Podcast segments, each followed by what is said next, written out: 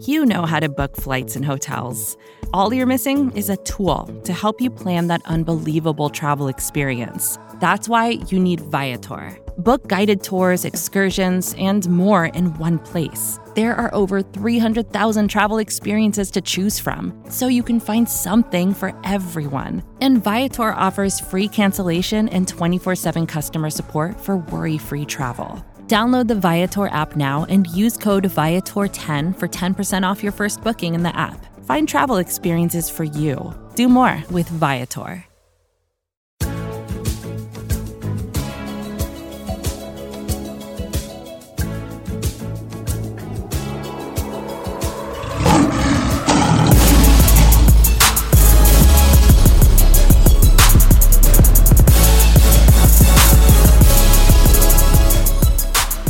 Round one in the books. Round one done. Done. Welcome to the Pride of Detroit PODcast. Pride of Detroit.com, Pride of Detroit on Twitter, Pride of Detroit on Facebook. Well, getting right into it, I'm Chris Perfett, your adequate host here with Jeremy Reisman, the fearless leader, and Mansur Shaheen.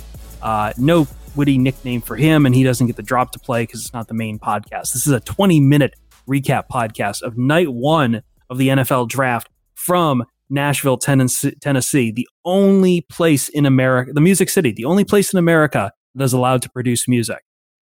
It says so itself. That was the sin of Lil Nas X. He just didn't make Old Town Road in, in Nashville. That's all. Apparently, those chuds. Anyway, we're not here to talk about the music. We're here to talk about the football.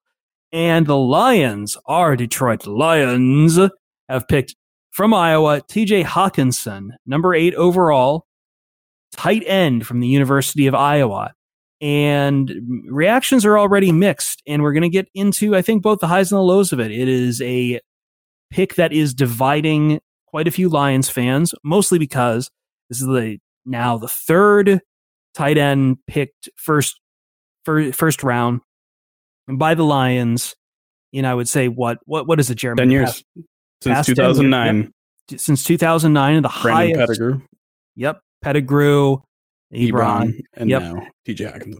And it's also the highest tight end the Lions have taken since 2006. Vernon Davis, I believe. Yeah, and any team Davis. Taken. Any team. Yeah, Davis was a Niners. I, I misspoke. Thank you. Wow, adequacy already starting off the show, going right into it. So there is a lot of division on this, but we're going to get to both sides of it. But first, I've got to uh, we've got to roll out the carpet here for Mansur. We've got to applaud the boy. We got to applaud the boy in because you've had since when did you write this? The Lions should draft T.J. Hawkins. Oh, you wrote that literally today. So I wrote I wrote that like a month ago. It's true. It's been sitting in the hopper for a while. Um, okay. Yeah. Was, there's also it's why that one's so much more different than the other ones because that's one just that one's just been sitting around for that long. But yeah, I wanted Hockenson for a while ever since Greedy Williams kind of fell off planet Earth. I was like, all right, well, we need a tight end, we need a cornerback. I we also need an edge, but none of the edges look like Lions edges. Like I don't think I never thought Brian Burns was going to be a guy the Lions picked. So I was like, all right, Hockenson, safe pick. He does everything you'd ever want. I like him. Well, I'll stand for him, and it worked out. Do you, so that calculus didn't even change for you when the Lions went and got Jesse James? So at first it did, but then I really when it, I did like a deep dive into Jesse James's film, and he's not that good. And he's not like he's bad, but he's like, I, he's not good enough to be a tight end one on a team yeah. that you want to win the Super Bowl. And we need that if we want to win the Super Bowl. So Hockenson. Yeah, yeah, and I think, but I think once again, there, there's so there's like a little bit of that with the tight end, right, Jeremy? It's the history of the fact the Lions have taken a bunch of high high end tight ends and they haven't worked for them and the fact that I think some fans would see taking offense as a bit of a luxury when, once again, now this is year three without drafting a defensive end or an edge rusher of some kind. Probably longer than that, actually, now. But like we've known that was kind of the need for a long time. But as people say, best player available over need. And the Lions apparently thought TJ Hockenson was the best player available. Well, I'm not sure I, I, necessarily agree with that. I think tight end was a top three need on this team. I don't think defensive line is a top five need on this team right now, especially really after well, yeah, after they went and got Trey Flowers. I mean, you can't have too many edge rushers. I agree with that, but they have a pretty solid squad as it is right now. And I think maybe going defensive end, that could be considered a luxury pick, although there were definitely a lot of top talents in in this year's draft class. Josh Allen almost fell to the Lions. He almost fell to the with that, almost within biting distance. But but let me let me talk on Hockenson a little bit because as a prospect, I don't have any problems with this pick. I think Hockenson is just the kind of guy they're looking for in a tight end. Um, I think he he is that two way tight end where he can be an inline guy, block like the Lions wanted to block, and as Matt Patricia told some of the fans tonight, um, you know he can put people on their ass on the on the sideline if he wants to, or he can go out there and, and kind of be twitchy there and, and and run good routes out there and be a, a legitimate receiving option. Um, so in terms of like the kind of prospect that you're getting, the Lions got the t- top tight end in this draft class, no question. I think he sets himself apart from pretty much everyone else in this draft class, including his teammate Noah Fant. But there are some criticisms. Yes, there there are a lot of criticisms of this pick, and and some of them I think are worthy of, of discussion. And I, I think it kind of goes into three different camps. The first one is that there are better players available. I made the argument on on Thursday morning. Ed Oliver was my guy. Ed Oliver was there at number eight. Obviously, he was good value there at number eight because he went the next pick for the Buffalo Bills. Um, Brian Burns was there too. He was Brian, yeah, writer's draft. But I'm kind of with Mansur that I don't think he was the perfect fit in this defense. I, yeah, I, I do think he was more pure pass rusher, and and the Lions love versatility, and I don't think Brian Burns brings that. Um, the one thing I'll say about Hockenson over Oliver is I think you're going to get more first year production out of TJ Hockenson because Ed Oliver doesn't have a clear starting role in in this defense the way it's currently set up because like I was saying, Lions defensive line is kind of good right now. Um, Hockenson going to be a, a, day one starter. Um, him and Jesse James are going to be one A one B. Um, getting t- and, and as uh, Bob Quinn was saying on Thursday night, this is a three down, four down guy. He's gonna he he could potentially play 80 90% of the snaps if if they need him to and I think that's the plan I mean, down the line. I would say too, like having Jesse James and Hockenson they're both good enough. You could run a two tight end set, something oh. the Lions have thought about doing for a while and just haven't been able to with the personnel. And they absolutely will. We're going to see, you know, maybe them both in line on on you know goal line downs, and maybe we'll see one in line, one you know stretched out in the slot. We're going to see a lot of versatility there, and and it will be you know kind of a, a nightmare matchup for some defenses. Um, criticism number two and uh, this is one that is more speculative than fact, and that's oh baby, the Lions should have traded down. And we do know, based on reports, that they had offers. Bob Quinn even said tonight that that there were conversations to be had. But the question is, what were the deals? How far should they trade down? All these things we don't know. You know, in my ideal scenario, I would have loved to see them trade down to 11 with the Bengals. Um, because the Packers are, are one of those teams that, that, that do have Hockenson on their board. Um, a lot of people had him sliding there. If the Lions could have somehow made it to 11 and still gotten Hockenson, ideal scenario. But I think the more likely thing is that a team like the Steelers, which did jump up from what 20 to 10, uh, mm-hmm. maybe they were on the phone. They really wanted Devin Bush. It was very clear from from the beginning of the day that Devin Bush was high on their list. They went out and got him. But now you're talking about the Lions sitting at 20, where ironically Noah Fant went. So would you take Noah Fant a second round and a third and next year's third? I think is is what the Steelers traded. Yeah, it was like yeah. it was like nothing. Yeah, yeah. That's that's something I noticed too because I think was it the did the Broncos trade back as well? Broncos, yeah, they was they were same the, trade, same trade. Yeah, same trade, right? Like that. That's kind of what I was shocked is that the Broncos by moving back did not get that much. We have always we've been told the past year or so, like trading up to like top 10, you're going to have to c- give up quite a haul. Like, yeah. you know, the, the, in the past, the, teams have gotten first round picks for, yeah, exactly. Like exactly. And I did not just whatever the Steelers were all, like, the Steelers did not have to give up much to move up. So I'm kind of curious how rich those trades were. And if that was to move up to 10, I, I don't see how much how much number eight is suddenly like a lion's share richer. Right. It probably wasn't. So I mean, the Lions would probably have to take a deal that they're not thrilled about, move down and miss out on, you know, the next 10 prospects on their board. Is that worth it?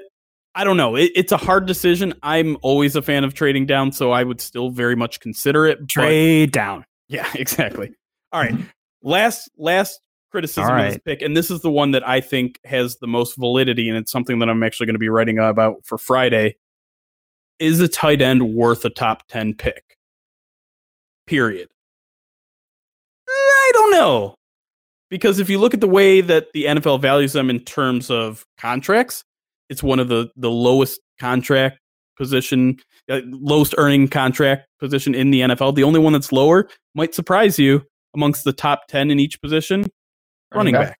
running Yeah, back yep uh, so you know in terms of, of salaries it's clear a lot of nfl teams don't view tight end as one of the most valuable positions so taking one with your eighth overall pick maybe not a good value pick um, also in terms of uh, approximate value which pro football reference uh, creates uh, tight ends are actually the lowest position in the NFL according to the top 10 players at each position. So that's that's a little bit of a tough pill to swallow, but I do think tight end is going to be more valuable to a team like the Lions than most other teams, and and it certainly was one of this team's biggest needs. So overall, I'm fine with it. It's just not something that blows me away. Like an Ed, an Oliver pick would have blown me away just because I think that guy's ceiling is so much higher than T.J. Hockenson's. Well, that's a lot. Um, don't have. Yeah, there's I there's can- just some. Yeah, go go on, Mansur. Sure. I'm I'm collecting my thoughts. Oh, I have yeah, I have kind of response to all three of the things Jeremy said. So um the first thing with like the best pair player available. So yeah, if the Lions went straight BPA at eight, Ed Oliver is probably the pick. But Mhm. kind of what Jeremy said, like we have enough defensive tackles. Even the big edge we signed, Trey Flowers, he plays a lot of three tech. Like Oliver would only be on the field for 30% of snaps. And if we're a team who wants to make noise this year, we probably need to do more. with We need more from our first round pick. We want our first round pick on the field at least like 70, 80% of snaps. Um, what was the second thing you said? I'm, I blanked. Uh, the That's why we down. can't do multi trade down. Oh yeah, yeah. Trading down. That's um. So like in my opinion, at least, there were like five prospects that were just so far beyond everyone else. It was Oliver, Hockenson, Bosa, Quinnen, and um, Josh Allen. Not in that order, but like just those five. So you trade down, you pick at fifteen or twelve or twenty or wherever. You now missed out on all five of those guys. Yeah. Sure, you get another guy in the third round that's probably never going to make an impact in the NFL, but you miss out on this elite prospect. One elite player is better than one pretty good player and one guy who's going to play special teams one day. Like value wise, you want the you always like trading down. If if it's like last year where the Packers like kind of robbed the Saints to get uh, that defensive end from UTSA, whose name I don't remember, then you trade down that situation. But the Lions trading down, you miss out on the elite prospects. Don't do that. Yeah, And then your final point about- Devin Bush too. A lot of Yeah. people like Devin Bush, but yeah, go ahead. Mhm. Sorry. And then your final point about tight ends not being worth it. So I think yeah, tight end is definitely one of the like least valuable positions on offense, other than like running back. But also I think the reason why like tight ends don't get paid too well is because there aren't a lot of good tight ends in the NFL. Like other Sure. than Ertz, Kelce, Gronk's gone. So who Ertz, Kelce, who's the other one? Kittle. Is that it for good Like tight ends in maybe the NFL? Graham, but maybe I mean, Evan think Engram, maybe. Engram maybe. Yo, Ebron, he's good. Hot I guess. Oh. we almost went the whole podcast without saying his name. Hey yo, hey yo, yep, That guy, yep. that guy's pretty good. Jimmy Graham's good, but like getting a good tight end in the NFL is so hard, and hopefully we have one now. And that's like at max ten teams might have a good tight end. So even though it's not a position that gets paid well, like I think Jeremy even says the PFF grades for them suck, and it's because like not because the position, it's because the players are just bad. It's just a position that's in a really bad place. Last year, when you guys were doing your top ten list, you guys were putting players who like had torn ACLs. Okay, But okay. someone someone put a 35 year old I forgot who it was but, like one of you put like the Saints backup tight end and it's that's that's just where the position is in the NFL right now but Yeah. having an elite one can win you a Super Bowl as we've seen with the Patriots Eh, but getting an elite one so hard because getting like an average one is just hard And and I mean, if Hockenson is lead, isn't that like a major boon to? And I will keep banging this drum. What made Stafford great in 2016? He was on the money, but more importantly, he had an interior receiving threats mm-hmm. especially with Anquan Boldin. Yeah. And Yeah. I mean, like we we know that when he has those options and he's in a system that promotes those options, I don't know if that'll be the same system with the new offensive coordinator, but he does very well on those kind of, you know, passing to those short routes. And that's what a tight end is there for when he's a receiving threat. Absolutely. I mean, And Stafford Yeah. loves himself a security blanket in the red zone and in third downs, and it was uh, Anquan Boldin that year. After that, it was kind of Golden Tate for the rest of the way. Now both those guys are gone, and and yeah, I do think T.J. Hockenson could be that guy. Bob Quinn absolutely thinks he could be that guy. He mentioned it several times in his press conference that you know he's going to be a red zone, sorry, he's going to be a third down threat, and and yeah, that that that threat over the middle with a guy that isn't afraid to catch over the middle and you know one drop last year. So, in, in case you want to compare him to other tight ends the Lions Oh, used to have, Stop. not hands, not too much of an issue. Cursing him. TJ Hockenson, cursing uh, him, and- cursing and him yeah, like he cursed himself. he can also block. yes, and that that's the other thing that definitely separates him from Ebron. Let's let's just say his name. We we've only said it twice, so he's not going to show up and and tweet at Ebron. me eggplant emojis. I, I said he was good, so if he's mad, like there's no reason he, to be he actually he actually had Lions fans coming to him about this, and he even said, you know, hey, maybe this will get. You know, someone was like, maybe this will get their mention. You know, your name stop being mentioned in times. Like, yeah, good. Hope he does well. I like Ebron. Yeah. He's- you guys said Back on three back on topic, I guess. Um, Here's the I one but thing I I, mean, like that. That is a shadow that's going to continue to follow him because, again, like for good or for ill, like, and it can really double down on him fast because if he if it goes south, then not only will he be compared, uh, you know, have to wear that the the goat bell of other highly drafted Detroit Lions tight ends, but it'd also be okay. Maybe is he better than Eric Ebron? But I digress. I'll, I'll let I'll let Jeremy get back to his point. Well, I just wanted to have one one kind of over encompassing point, and and this has more to do with Bob Quinn than it does T.J. Hockenson, and it's just that this is now kind of a recurring theme of his first round picks is that he just really likes these high floor, in my opinion, low ceiling guys that are just very safe picks.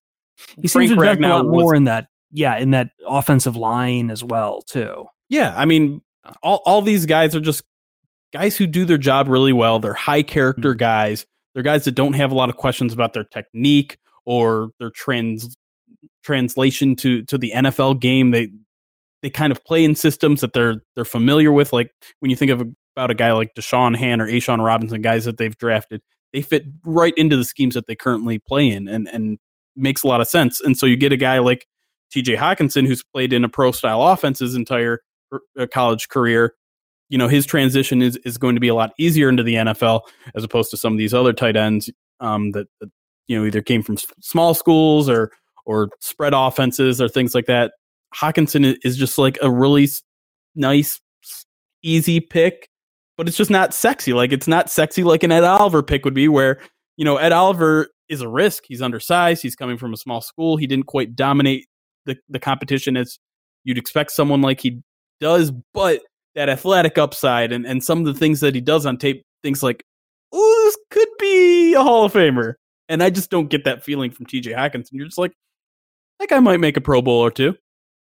He just looks dorky. I think that might be the the next Well, he's big thing. From Like, Iowa. You're saying all people from Iowa are dorky? Probably.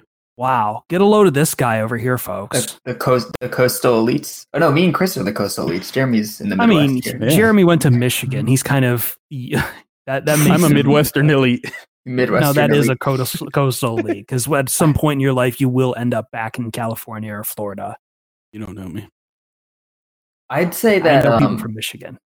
the mold that Jeremy just set for old Bob Quinn's picks, Hockenson definitely fits into it. But thinking back on past Yeah. Bob Quinn picks, I think Jarrad Davis is a player that doesn't at all fit it. Just comes to mind. Really athletic, but Mm-hmm. he couldn't tackle for shit and had no play instincts. And he that's still a problem.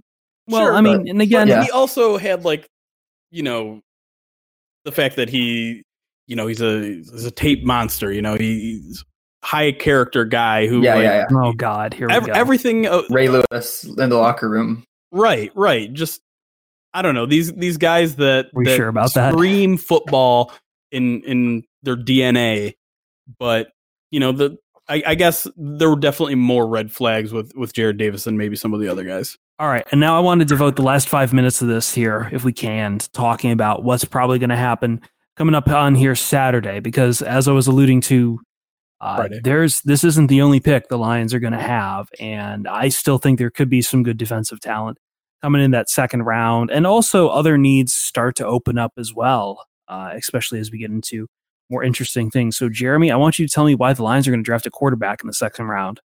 Uh, I'm just going to pretend that I misheard you and you said cornerback because cornerback does make a lot of sense in the second round. There was only one taken in the first round, DeAndre Baker, who I don't even think was a great fit for the Lions in in that first round. Um, def- definitely not in the first round, and I, I wouldn't have wanted DeAndre ba- Baker in the second. But um, you know, basically they they have their pick of the litter, and and with the eleventh pick in the second round, they might have to to be a little aggressive if they want to if they have a guy in mind, and this this extra day in between the the first round and the second round kind of give teams that opportunity to to think it over a little more. But yeah, I, I think cornerback is definitely one of the the hotter positions here in, in the second round, and I wouldn't be surprised to see the Lions maybe even get aggressive and, and trade up like they did for uh, Kerryon last year. Trade up. Mansur, your take on the second round. Yeah, so there's a surprising, like surprisingly a lot of like talent in the second round just available for us, and we're like guaranteed to get a good player, even if we don't trade up or anything. And I think it's because like there were just five players so much better than everyone else, so everyone else is just the same. Like everyone else, like picks six through ninety are the same skill level. So like we're guaranteed at least someone of like Nasir Adderley or Chauncey Gardner Johnson. They're both safeties, great coverage range, can kind of fill the Glover Quin role um, like Chris, you talk about like Anquan Boldin, how great he was for Stafford. The Ole Miss receiver, AJ Brown, right? That's his name, AJ Brown. Yeah, yeah. Mm-hmm. he's um he's kind of similar, big body guy, He can play inside, good uh, good catch radius, all that stuff. Uh, DK Metcalf is obviously like I feel like that'd be a bit of a luxury pick because apparently he can't separate because his hips are stiff, but he would be an incredible addition. Greedy Williams is still there. Um, Armani I can't say his last name, but the Amani Oruwariye. Yeah, Armani Oruwariye, who I know Kent is in love with, and even was considering taking him at like eight if he was like he said like he would be fine with Armani at eight. Yep, so Reno too. He must end Reno, so he must be amazing. Um, and then we could also go offense again with um, the Texas A&M guard Erik McCoy, mm-hmm. who could probably fill our biggest need or our biggest need on offense right there. So we're we're gonna land one of those players no matter what and we could even trade up and get aggressive because if like if from moving from pick 11 in the second round to like pick four we might have to give up what like a fourth rounder or something i'm entirely fine with that. I wish yeah. we would have done that to get to pick 32 for the fifth year option but it is what it is. Yeah i was i was kind of waiting at the very end of that. It's like okay it's the patriots. The lions like to trade with the patriots. Are they going to do it? They have all these yeah. sixth and seventh round picks.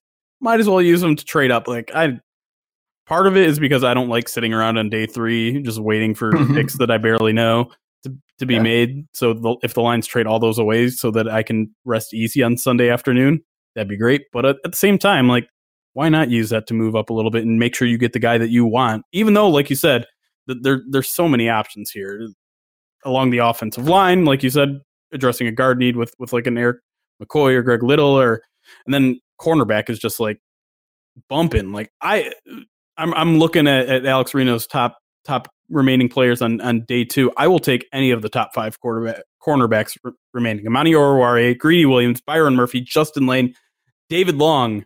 Give me any of those guys, and maybe maybe because it's so deep, maybe the lines do sit back and kind of rest on their laurels there at 11th overall and, and just wait for one of those guys to fall. But if there's one of those guys that really sticks out to them, I have no problem with them jumping and getting them. All right, we're going to leave it there. We will be back here later in the weekend. So we're going to try to get out some preview podcasts. We're going to be very busy here. We're going to get out more preview uh, review podcasts, excuse me, of the of the next rounds of the draft. And then, of course, big time Pride of Detroit POD coming to you. Probably out on Monday morning. We'll have to see. You know, this is a big weekend for all of us. Shout out to everyone who came, by the way, to the Pride of Detroit party in uh, in Detroit itself, all everyone who showed up to B Dubs. Ironically enough, the three people running this show right now, none of us were there. So that's that just tells you how good it was. Everyone else was just knocked out cold by by all the fun times that they had. Catch you around next time. Make sure to subscribe. iTunes, Stitcher, Spotify. I keep calling it iTunes, Apple Podcasts. I guess it is now. Google Play Podcasts. You know where to find us, baby. We'll see you next time here. Bye bye. More to dos, less time, and an infinite number of tools to keep track of. Sometimes doing business has never felt harder, but you don't need a miracle to hit your goals. You can just use HubSpot because their all in one customer platform can make growing your business infinitely easier. Imagine this high quality leads, fast closing deals, wildly happy customers, and more benchmark breaking quarters. It's not a miracle, it's HubSpot. Visit HubSpot.com to get started today.